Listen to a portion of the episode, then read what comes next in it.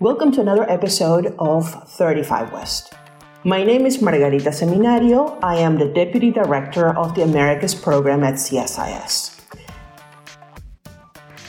How professional the Mexican But government. are we ready? I don't think reform trends in Argentina. And that's what happened. role at all in the NAFTA negotiations. Hello, and thank you for tuning in to another episode of 35 West. Joining us today is Mr. Ricardo Mussa. Mr. Mussa is the Chief Executive Officer of Raízen, an integrated energy company that looks to reshape the future of energy through its broad based commitment to bioenergy and renewables. Prior to his current position as CEO, Mr. Mussa was responsible for the group's logistics, trading, and distribution as Executive Vice President. He was also formerly the CEO of Cosan Lubrificantes and later CEO of Moove Lubrificantes, as well as one of the founders and CEO of Radar. Raízen is committed to creating long lasting energy solutions and focuses on producing biofuels through its extensive cultivation and processing of sugarcane. The company is committed to producing sustainable and quality forms of energy such as ethanol, second generation ethanol, bioelectricity, biogas, and bioproducts. Raízen aims to deliver sustainable energy to the people of Brazil, Argentina, and around the world. Thanks a lot, Mr. Mussa, for joining us. I'm really glad you're able to make the time for this. Thank you, Daniel. I'm really my pleasure to be here with you today. Very excited to, to have this conversation. Tell me about your career path and how you ended up becoming the CEO of Raízen. I'm a Brazilian. I'm an industrial engineer. I started my career, my life as a, as a consultant, but I quickly moved to Unilever, a global company, and I worked for that company for a long time, for almost 10 years, lived abroad several times. And then I came back to Brazil, worked for Danone, the yogurt company, and I ended up coming to Cosan, who is one of the shareholders of Raízen, almost 15 years ago. Then I, I I really got involved with agriculture in Brazil. I uh, really excited about this. I'm a I'm a guy, Daniel, that likes the fundamental of things. So when I saw the project of Raízen that is really related to bioenergy, I really like the idea. I moved to Raízen prior to be CEO to run the logistics, the trading organization. And last year, in the middle of the pandemic, I, I became CEO of the company. It has been, I can tell you that, I've been the best job of my life so far. It's fantastic. So, Raízen's outlined a list of impressive public commitments for 2030, including reducing the carbon footprint of ethanol and sugar by 10%, ensuring the traceability of 100% of the volume of crushed cane. How is Raízen going to achieve this? What steps is Raízen going to take this year in 2021 and 2022 to achieve these goals? I think the, the major point here is productivity. We do have a plant that is sugarcane that is still underdeveloped, I, I must say. So there is a lot of room to improve productivity inside our company. Just by doing that, you can reduce the emissions, you can improve the amount of energy you are taking per hectare.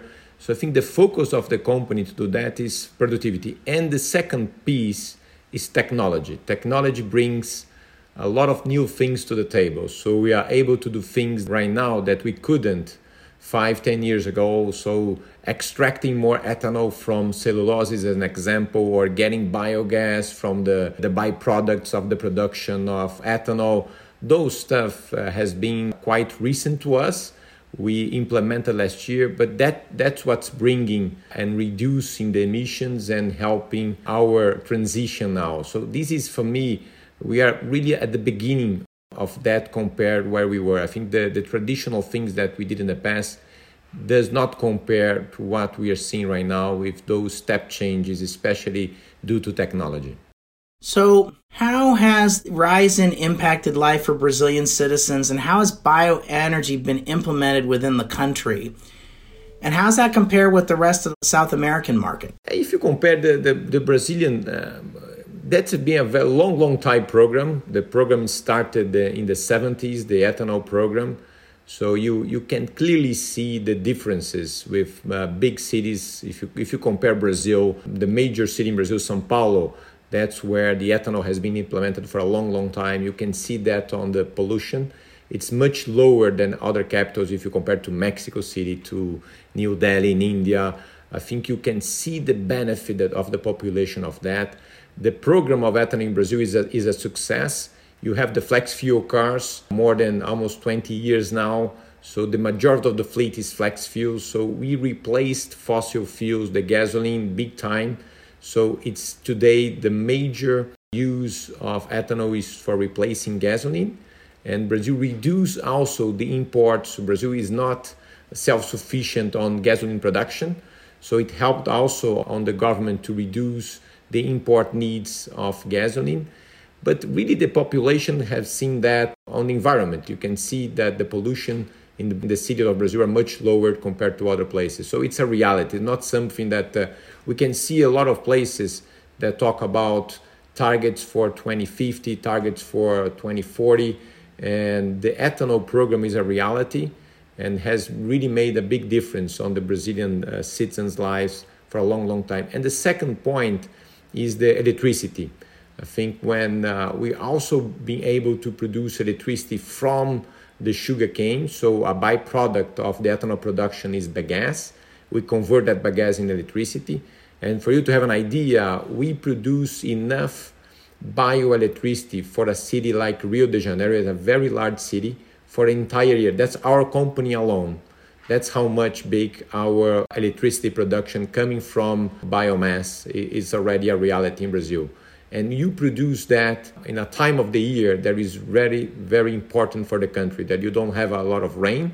Brazil depends on hydroelectric power, so you are producing during the dry season.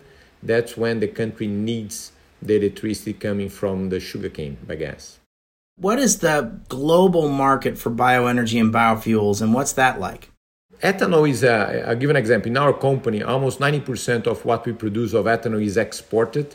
So we sell to a lot of countries, not only for combustion engines, but also for replacing plastics. So we produce for beverages, we produce for cosmetics, for hand sanitizers.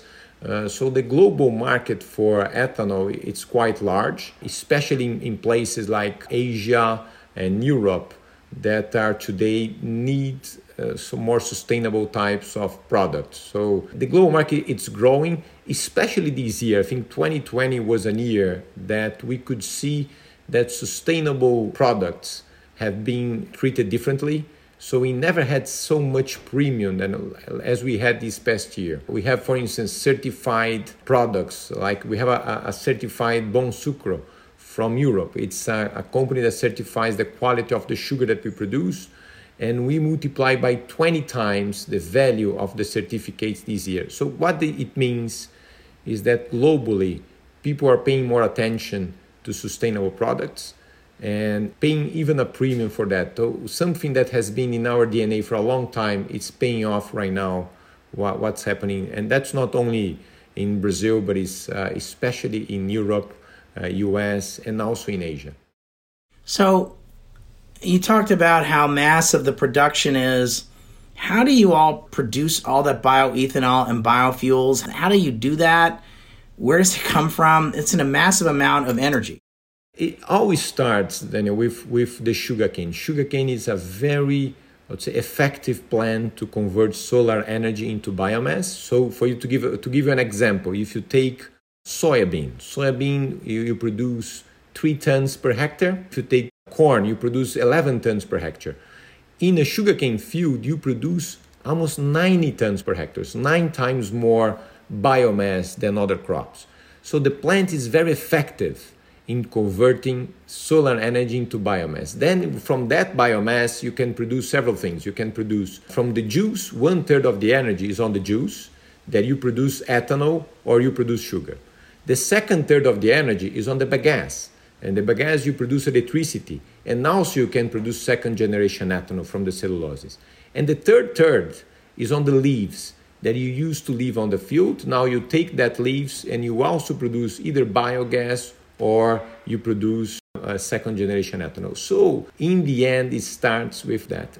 Raízen is a company, is the largest player so we used to call in the past, Daniel, the, the sugar mills, but that's no longer the case because the, now we call bioenergy parks because we are producing very different types of products. You produce sugar, ethanol, second generation ethanol, biogas, pellets. Uh, even uh, we call that almost a biorefinery. You produce so many different products. We have 35 bioenergy parks in our company. It's massive, it's huge, and we are the largest player producing all those products that I just mentioned to you. And two of them are more recent. The biogas uh, that today you can replace diesel, so you can take your fleet of trucks that use diesel, you can replace by biogas, or you can even use the biogas to produce also electricity. And the, the second generation ethanol it's something also very compelling because you're producing we don't you can increase 50% of production of ethanol without one single hectare more.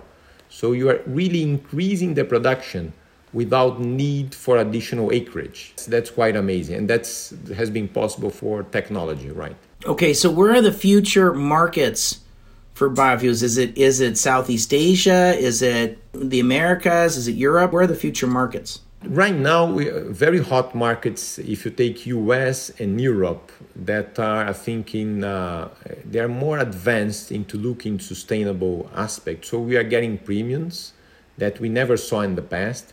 I give an example. Last year, we started our year. Our year starts in April. That's our harvesting year and when we started the year, in 11 days, we sold our entire production of second generation. In 11 days. That's for two markets, developed markets, US and Europe. Why is that? Because those markets are already, they have mandates. They need to meet the demand for carbon emissions. So they already pay a premium, and we are getting those markets first.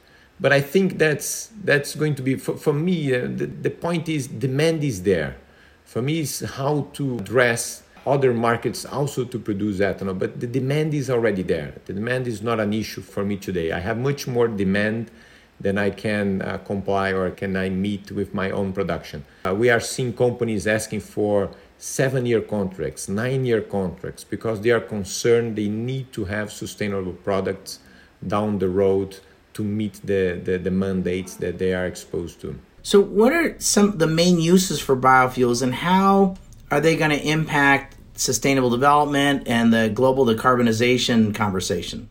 I think the, the first one is replacing fossil fuels. So, if you take the for gasoline, uh, what we call Otto cycle, when you replace gasoline by ethanol, that's the reality already in Brazil for many many years. So that's number one. We also see uh, there is a, not many people know about that, but the ethanol has more octane. Uh, octane is what gives the boost for the, the fuel. So in many places that you don't have good quality gasoline, you blend with ethanol to increase the octane of the fuel. So it makes the performance better. So you can improve the performance at the same time you reduce the carbon emissions. So in many places, they are using the ethanol as a booster of octane. That's what happened, for instance, in Japan. You can replace that for uh, improve the performance of the fuel, and at the same time, you reduce a lot of the emissions. Electricity production, it's it's also important. You have a lot of uh, players uh, looking to sustainable aviation fuel. So if you look down the path, electricity is not something that uh, will meet the demand for aviation and they are looking to having a sustainable aviation fuel. And the main feedstock today is ethanol. Ethanol has a lot of hydrogen in, in its composition. So even if you take uh, fuel cell cars in the future, ethanol is a very good source of energy. So I think, my point of view, ethanol is a transitional fuel.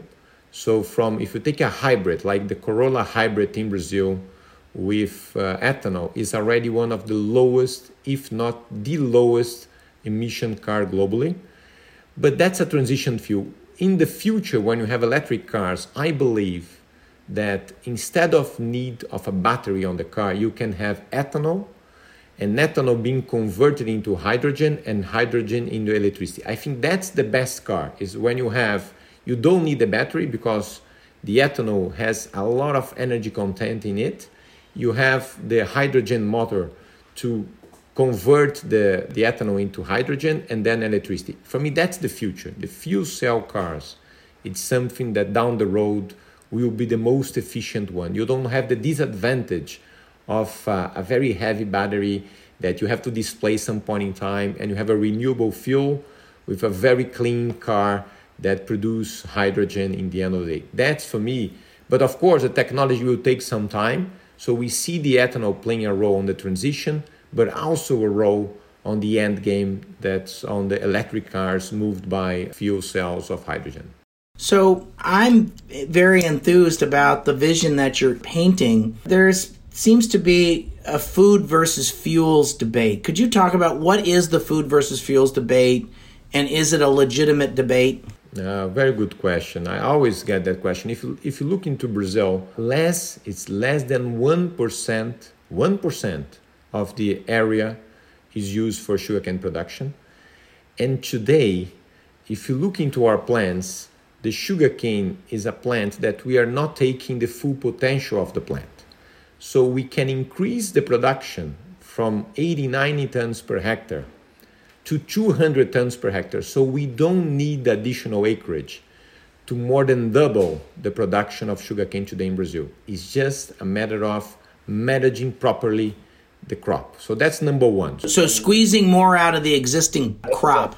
Of the crops. And that's not the, the case for other crops. If you take other crops, that's not the case. For, for sugarcane, we are still on a, a lot of potential upside of. So that's number one. Number two, even with the current crop, you can improve production of energy just by being more efficient. So I'll give an example. The second generation ethanol, when you use the celluloses to produce ethanol, you improve the production of ethanol by 50% without one additional ton or one additional acreage. So you can improve the production of ethanol in Brazil by 50%, 50, with zero need of additional acreage. And in the end, the biogas is very similar.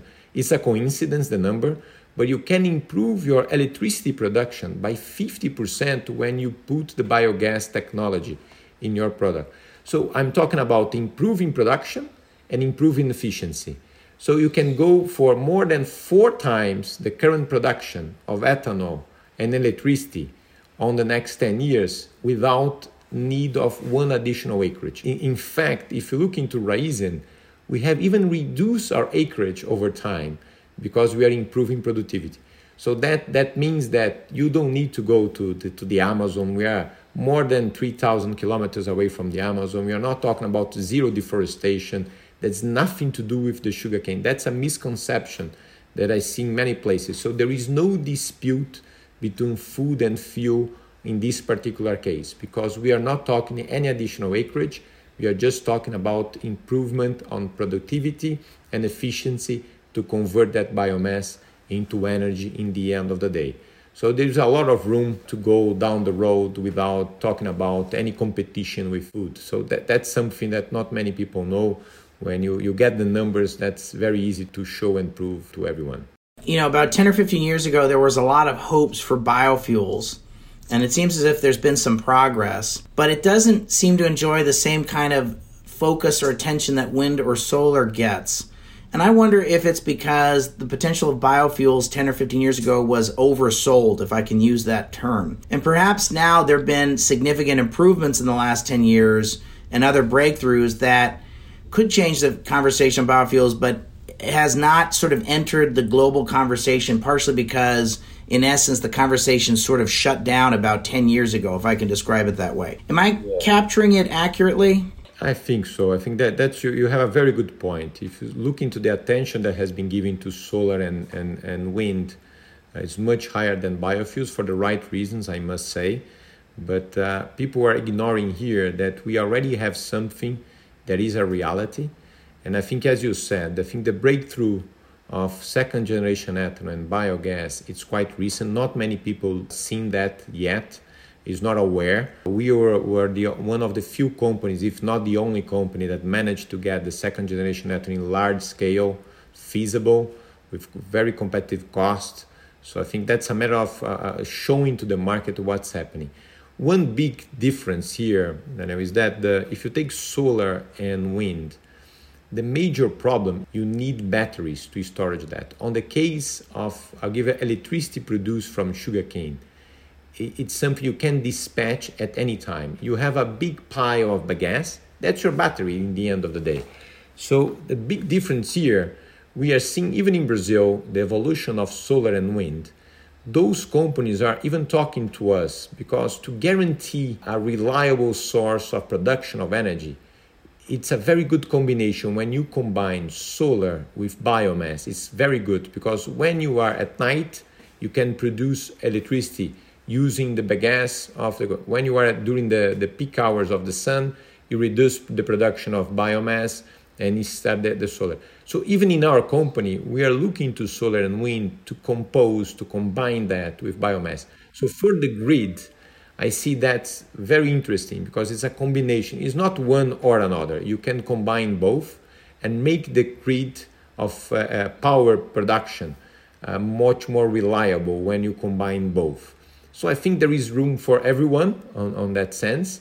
I think you're right, the attention was much higher to solar and wind for, for other reasons. But now it's time for us to start looking back what are the potentials and the good uses of that. And remember that the battery piece, that's something that puzzles me all the time. And that we don't have this problem with sugarcane because you can dispatch your production at any given point in time. So even in Brazil, it's a, a country heavy dependent on hydroelectric. When you have the dry season, that's when the country needs the most the production of electricity, and that's what we're doing. We are harvesting during the dry season, so we are producing electricity when the country needs that. When you combine that with solar and wind, that's perfect because you have the best of both worlds. So I think it's uh, again, it's a combination. I don't think it's a competition between different energies. It's a combination that makes it even more powerful. My last question for you is about US Brazil cooperation in the biofuel space. This is a little bit of out of ignorance. I get the sense there's slight differences of interest. Could you talk a little bit about that and then also talk about how you see future cooperation, US, Brazil, but also could you talk about India in that conversation? Brazil and US are the major producers of ethanol. And I think we spend too much time in the past competing with each other. And that's, as I told you, demand. I think the major issue that I see as a producer when I'm going to several different places and we export a lot, when we talk to other countries, they said, I need a reliable source of, of ethanol. And if it's only Brazil, it's not reliable. The country, for them to change and adapt to ethanol, they need more sources. So I think what Brazil and US have to do is to combine forces and show that they are reliable, can be reliable sources of ethanol. And bringing other countries to this party, it's even better. So we talked about India. India is a big producer of sugarcane. So if we help India to produce ethanol, it will be another source of ethanol. So we must help other countries, Australia, Thailand, that also can be big producers of ethanol. And then we create a more global market. I think the issue here is a combining forces and not fighting each other. There is a lot of room to do that. And also, we can even talk about exchanging technology. If we can help India produce second generation ethanol, that's even better because they're going to have a more ethanol and they can replace the fossil fuels, they can reduce uh, the carbon emissions in their country, and we have a global market of ethanol. For Brazil, is good, for US, is good. So that's why I wrote that article some time ago saying that we need to find a common path, a common ground, and work together to a more global market of ethanol. I really believe on that. As I tell to the, to the people that work inside Raízen, we are on the right time, at the right place, with the right people. It's quite unique. We have to take advantage of that and create this global market and make this because we are helping the world in one, one way, reducing carbon emissions and also creating a new market for us. So that, that's very good. It's good to work in a company that has this, this potential. Ricardo, this is great. Thanks for the time today. I'm very enthused and optimistic about the future of biofuels. But it seems to me one of the key components is going to be a deeper U.S. Brazil partnership to make that a reality. Thanks for making the time today. I really appreciate it and I look forward to following up with you. Thanks a lot. Thank you, Daniel. Really a pleasure. Thank you very much. For you, thank you again for joining. Stay tuned for the next episode of 35 West.